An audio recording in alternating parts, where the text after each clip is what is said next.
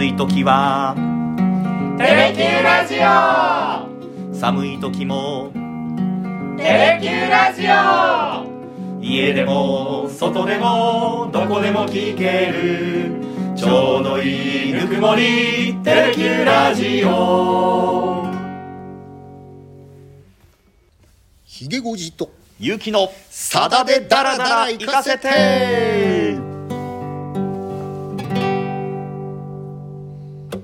41回目の放送になります。よろしくお願いします。よろしくお願いします。いやね今回は楽しみにしてたんですよね。ですね。うん。前回もそうですけど今回もね、うん割と計画性を持って満を持して用意してきたというかですね。割と計画性ない感じで走ることもありますけども。ほぼほぼ1週間前から企画会議入って、うんうん。じゃあこれやろうって決まるの大体3日前とかね。そうなんですよね。4日前とか、はい。その程度なんですけども、うんこの2つだけはね、はい。ちょっとあの夏頃から、うん。この週はこれをやるっていうのを決めて、はい。ね、ゲストにもうん。練習を依頼してきたというですね、はい。なんかこういつもは男二人でこうやってるじゃないですか。今日なんか華やかな感じしますね。そうそう四十男とん。60過ぎのおっさんが スタジオにこもってやってんだけど、はい。今日はね、うん。ちょっと女性のゲストをお招きしておりますので、なんか一輪パッとねこう咲いたような。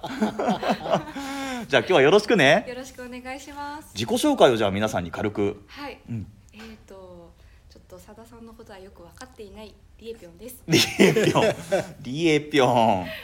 えさださんはさ、はい。の曲とかさださんについてはどれぐらいこうご存知なの？えー、佐田さんについてもう今日やるこのテーマの曲うん。だけよく知ってるかなって。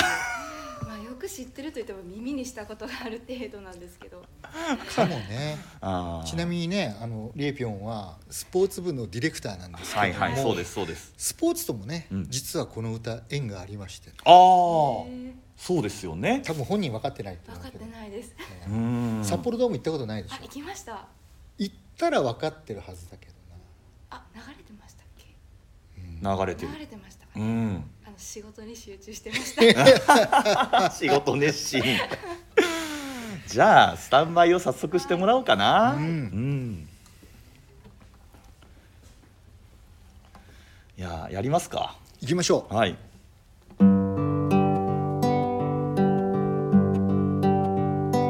あ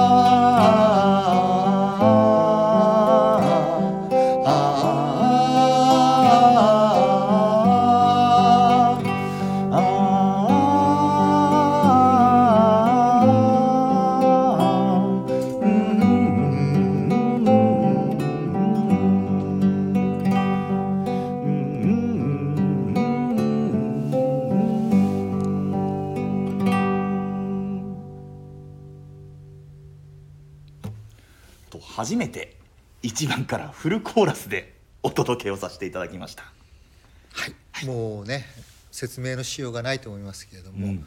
41回目ははい。佐田さんのね、うん。北の国からはい。遥かなる大地よりうん。をお届けいたしました、はい。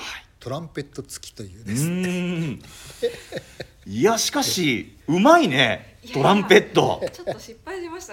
やり直しできないんですか？やりなさ直さないのがこの番組のいいところあでー失敗、えーね。いやいやでもね。もう素のまんま届け。るいいや。や大丈夫。緊張しすぎてうん。ところどころ音間違えました、ね。すいません。いやいやいやいや大したもんよ。そうよ。素人とは思えないいやいや。ありがとうございます。え普段練習してるわけ？トランペットって。普段はもう最近は仕事が忙しくてうんうん。練習を全くしてない。そんな忙しい？ほらなんか働か働かせすぎてるようにね。ほら。えいつからやってんの？トランペット。トランペットは小学校の頃からやっています。ずっと吹奏楽部とかに入ってへちょこえちょこやってきたんですけど、うん今日は久しぶりにうん。こうなんかこう独奏みたいな感じでちょああっと緊張しますねやっぱり。どれぐらい練習したの今回？今回は寝る前5分ぐらい。ええとちょっと2日ぐらい ちょっと練習やばいなと思って。それでできちゃうんだ。いやうわというかねちょっとねリスナーの皆さんに説明しなきゃいけないのは、うん。なんで今回、はい。北の国からうん遥かなる大地よりなのかっていうところなんですけど。いやそうですよ。秋シリーズでやってきたじゃないですか。ね。コスモスやって、リリー・カサブランカやって。よくご存知のようにね、はい。北の国からっていうのはねあの北海道のね、うん。富良野町ってところをね、はい。えーまあ舞台にした、うん。まあ、春夏秋冬1年間の四季をね、はい。折々に描いていく、まあ、ドラマだったんですけど、はい。実はこのドラマが始まったのがうん。10月9日、あそうなんですか、えーあのー記念すべき第1回、うんうん。1981年のはい。10月9日金曜日、夜10時だったんですけどね、僕は大学1年生でね、はい。この第1回から、うん。えースペシャルバージョンまで、うんうん。全てリアルタイムで見たっていうですね。あのすごくね北の国からオタクでもあるんですけど、ね、もう大体はい。その後ね、うん。あの録画したり、はい。DVD とかで何回も見てますんで、うんもうほとんどのシーンを覚えているっていうですねもう満を持してーはい。10月うん。第2週ははい。北の国から記念日ということでです、オンエアから41年経ちました。あもうそんな経ちますか。41年ですよ。私大学1年生。あ今63歳。はい。そうですかそうですか。はい。もう懐かしくてですね今回選ばさせていただきましたけど、うん。もうねあのこの「北の国から」っていうね、うん。あのリエピョンはね、うん。はい。ドラマ自体も知らないかもしれないですけどもうおある程度のね、はい。年齢以上の方は本当に国民的ドラマとして、うん。えーまあ、最初のねシリーズものが10 24回。はいはいはい。あの10月から3月までね、うん。あの2クールでうんオンエアされた後大体2年か3年に1回ねスペシャルバージョンがずっと続いてて、そうでしたね、ええ。うん。最後ねあの遺言っていうね、うん。あの五郎さんがはい。遺言を書くところで終わるっていうね、うん。完結しましたけれども、はい。この歌っていうのはさっき言ったのは今ね、はい。北海道日本ハムファイターズが札幌に移転した後ね日ハムの応援歌になってるんですよこれ。あそうなんですか？なんかトランペットがねはいライトスタンドで響き渡るわけ。この歌もうただねテンポが違うから「ララララララララはいはいはいはいみたいなねだからそうそうそうだけど、うんだから若い人はあの歌でこの歌を知ってカラオケで北の国から歌うとスローテンポすぎて歌えないそうかそんなに違いますかやっぱそうそう、まあでもねい今もそうか知らないですけど僕は富良野に何回も行ったことあるんですけど富良野駅に列車が着くと、うん。この北の国から遥かなる大地よりが流れてくる、へーあいいですね、うん、そういうぐらいねもう愛され続けた楽曲で、うん。ねあのご承知のようにーはい。まあ「あとん」と「う」うん。うと「ら」としか入ってないっていうね。歌詞がね、ええ。そこれは歌詞なのかっていうね物議を醸したことありましたけれども、はい。まあ、歌詞といえば歌詞、まあ歌詞じゃないって言えば歌詞じゃないっていうね。ねあの この逸話っていうのもね結構有名なんですけれども、うん。この脚本家で、はい。まあ事実上ねもう実質的なプロデューサーでもあるんですけれども、うん。あの脚本の大御所である倉本壮さんはいはいはい。が書き下ろしたえ。連続ドラマからスタートしたんですけど、うんまあこのもうかなりね、うん。長い時間をかけてこのドラマっていうのは収録されてったわけですけども、はい。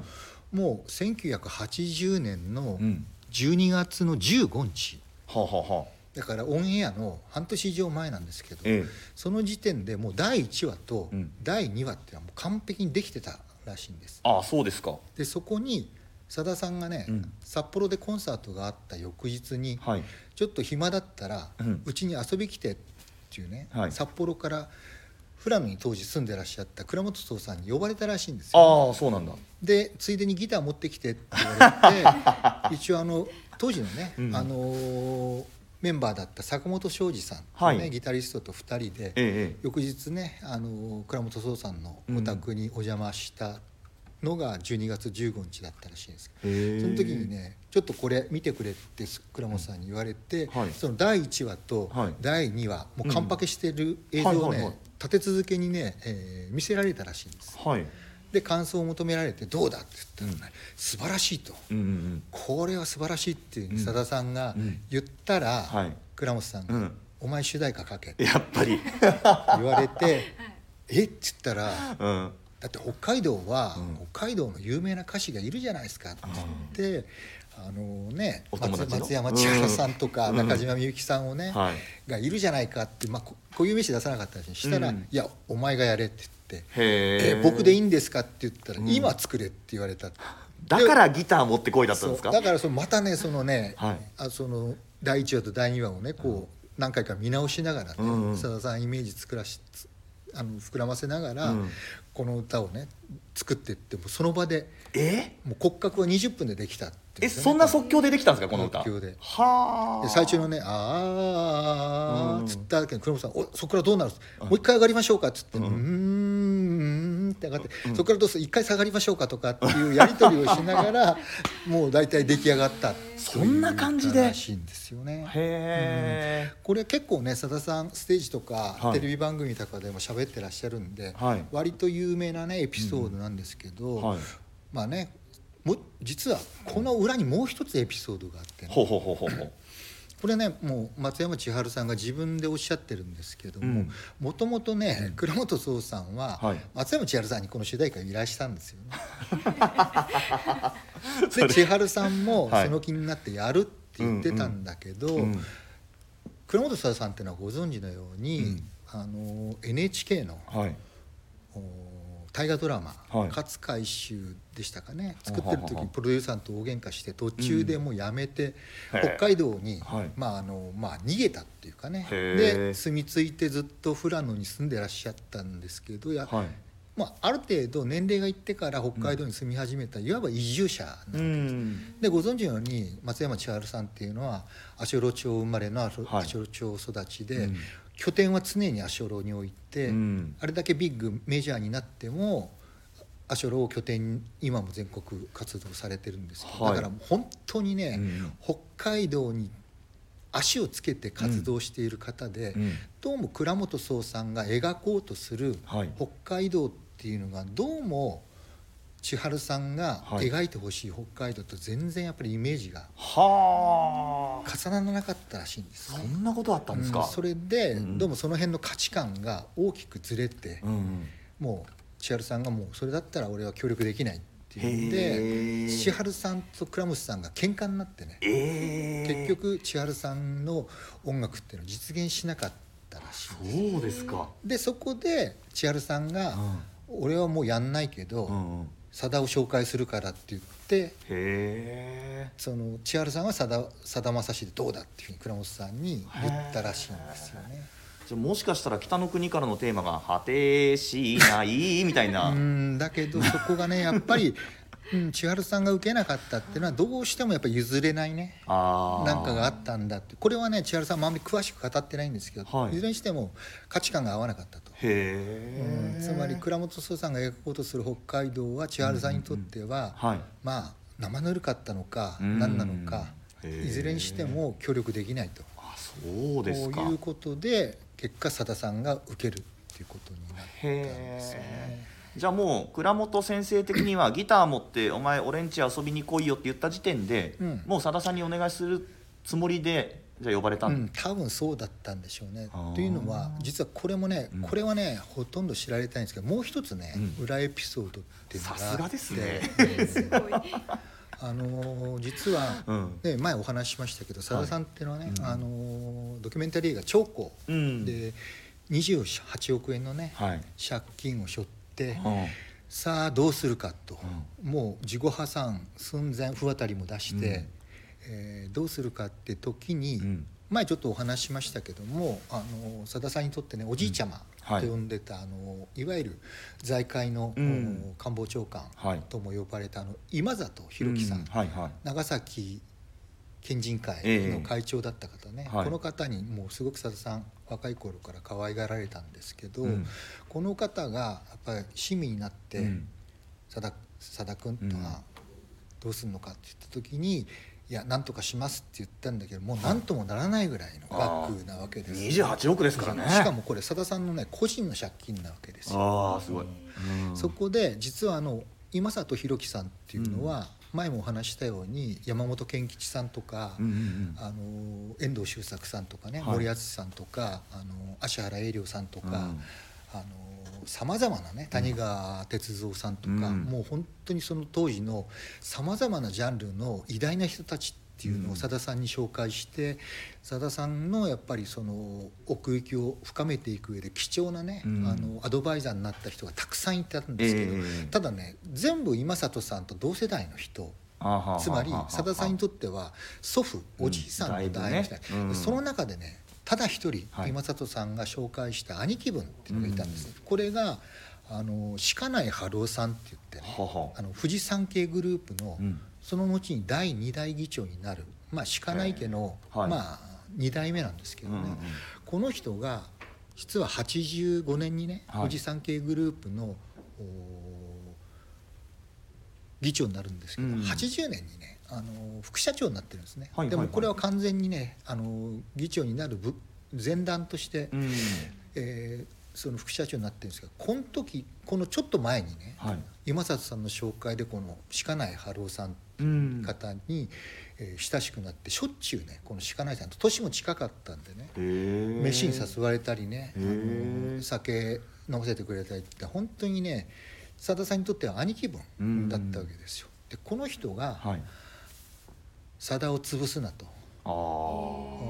さだまさしの才能を潰すなっていうことでこれ今里さんからの依頼も受けてね。うん。富士山系グループでお前のこと面倒見るからっていうことで富士山系グループの一つだった文化放送はい。が全ての借金を肩代わりしてね。だからあそうなんだ。うんあの頃さだ企画っていうのは、うん。富士あのー文化放送の子会社になってた時期があるぐらいですよ、はいはいはい。つまりもうさださんは金融機関ではなくて、うんうん。全額借金を肩代わりしてくれた文化放送にねお金を返せばいいという体制が出来上がって人心地ついた時にはい「さだ君は富士山ふフジテレビとあんま関わってないよな」っていうふうに言われたらしいんですよ。いやいやここちゃんとね「ミュージックフェア」もね何回も出させてもらってますし、はいうん。夜のヒットスタジオももう何回も出させてもらってますっていう話、はい。いやそんなことじゃないんだ、うんうんうん。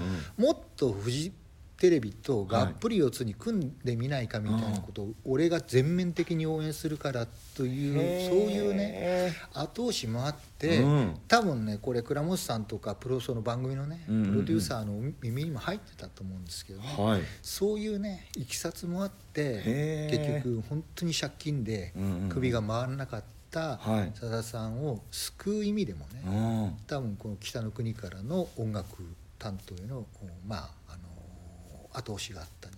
へえ。その時にテレキューがさださんってうん。手を差し伸べとけば、うん。今頃演芸のテーマソングはさださんに作ってもらってたかもしれないのに。うん、だからさっき言ったように この歌のタイトルっていうのは「北の国から」って誤解してる人多いんですけど、北の国からっていうのはたくさん歌があるわけですよ。つあまり音楽プロデューサーなんで、うんうんうん。このいわゆるメインテーマ、はい。主題歌うん。が「北の国から遥かなる大地より」はいであとね、うんうん。あの有名なあの「蛍」のテーマとかはいはいはい「純」のテーマとか、五郎のテーマとかね、うんその後にね、はい。恋人役になる「週」のテーマとか、うんうんもういろんなねあのいわゆる楽曲があるわけです。それで、はい。そひっくるめてはい「北の国から」のいわゆる音楽であって。全部さださんが手掛けてらっしゃるんですね。全部さださんがあ作ーってるんですけどね。で一個も歌詞はないんですけどね。あ そうですよね。全て全てギター。そうですよねこれ歌詞がないじゃないですか、うん。これなんかこうさださん的には意図があったんですか？うん、倉本さんとね相談した時にこうやって、こういわゆるハミングでこの歌ができたんだけど、これ歌詞どうしますって話した時あにやっぱその話になりますよね、うん。で、うん。本当はね当然歌詞を後からつける予定だったらしいんですけれども、はい。やっぱ2人でいろんな対話した時にこれ歌詞ない方がもしかしたらいいかもねっていうことになってへでも結果的にね多分それが良かったのは、うん。これ81年から2000年代まで続く長寿番組になったわけですよね。はい。でやっぱり歌詞が全然歌詞があったらね、うん。うん。歌詞がちょっと古くなったりしたかもしれないけどその長寿番組を支える、はい。もうこのメインテーマが流れてくると、うん。みんなあのなんていうか冬の大地のフランとかビエとかね、はいはい。北海道がイメージできるってなるほいうねどね。そういうふうにして相乗効果も生まれたっていうね。結果歌詞をつけなくて成功だったなってさださんもね、はいはいはい。今もおっしゃってますけどね。もしなんか間違って電話の受話器がみたいな歌詞書いちゃってたりね電話ボックスがとか ね間違ってもし書いちゃってたりしたら、ね、ダイヤル回してとか書いてたらねダイヤルって何よっ昭和感が出ますよそうでねすよね。うん。ただねこの残念だったのは、はい。このさださんをね本当に全面的にね、ん。物心両面で支えてくれた、うん。鹿内春夫さんっていうのはね、ええ。さっき申し上げたように85年にね、はい。満を持して富士山系グループの議長になったわけですよ。はい。であのよく覚えてると思うんですけどフジテレビってあのええ。ずーっとね80年代までもう低迷してたわけですよ、ね。はははは。あの視聴率伸びずに。うん。でこの鹿内さんが副社長になった後に、うんえー楽しくなければテレビじゃない。いうああねうん。いわゆるあのキャッチコピー。うんあのカルチャー路線って呼ばれましたけど、うん。カルチャーっていうのはカルがあの軽いっていう字です、ね。はいはいはい。いわゆる若者向けのバラエティ路線に一気に舵を切ったわけですよ、それで82年だったかな、うん。えーっとねもう視聴率でね、うん当時1位だった TBS を抜いてね、はい。あの視聴率1位に躍り出て、うん。まあ、あのよく覚えてる俺たち覚えてると思うんだけどね「はい。あの俺たちひょうきん族」とかね。ね。あの分からんでしょ。笑っていいと思うってカツカツ覚えてる、あはい。タモリさんがやってた、はい覚えてます。あれもこの時代に始まったわけね。そうなんですか？最初は「笑ってる場合ですよ」っていう番組で始まっああそれ分かんないかも。違ったんですね番組。て、うん、で23年やったかな、はい。ですぐあのタモリさんがはい。MC になって「笑っていいと思う」になってあれが長寿番組になった、うん。こういうああいう路線で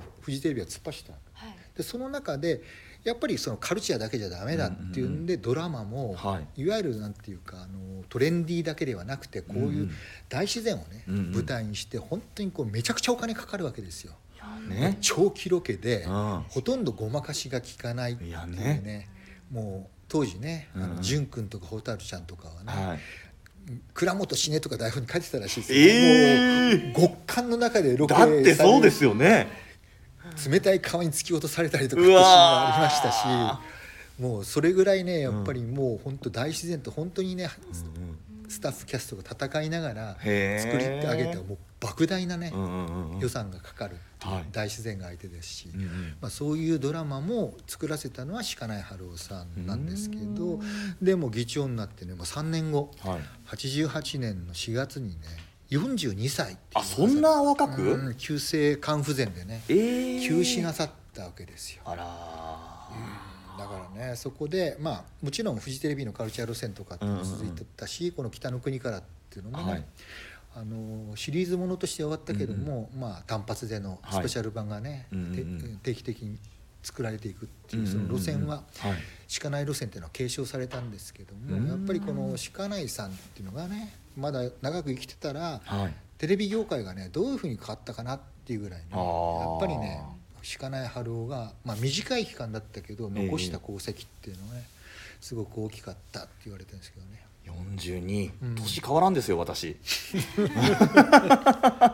でもやっぱりねその鹿内さんとかの、はい。い、わゆるね後ろ盾があってこのドラマも、はいこのお長田さんの、いわゆるあの不幸の名作、もう生まれたっていう意味ではね。はあ。やっぱさださんの歴史を語る上でね、うん。非常にエポック的な楽曲、特に80年81年っていうのは本当にねさださん借金でね、極めて一番厳しいね、はい。時期を過ごしてた中でこの歌は生まれたってへえこの楽曲の裏にそんな壮大な話がありましたか？うん。はあ。これねだから10月の記念日にはねやっぱこの話をねしっかりしなきゃいけないし、うんうん。北の国からを語らせたら10回ぐらいね時間がいるかもしれないんですけども、うん。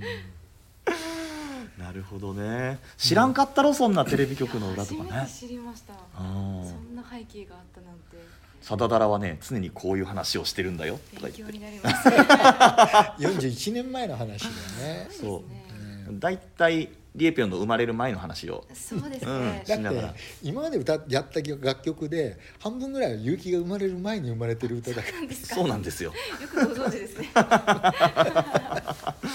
そうこんな感じでやっておりますけれども。これ最後はやっぱりこう、もう一回トランペット聞きたいんで、うん。歌で締めてもらうとして、うんなんかこう次回何やるかみたいな話はやっぱりしとかないといけないなと。実はあの先月ここまでは決まってたんですよ。はい。秋の楽曲は「コスモス」ってわかる？はい。あの山口百恵さんが、はい。から始まって秋シリーズのさださんの曲何曲かやってきてはい。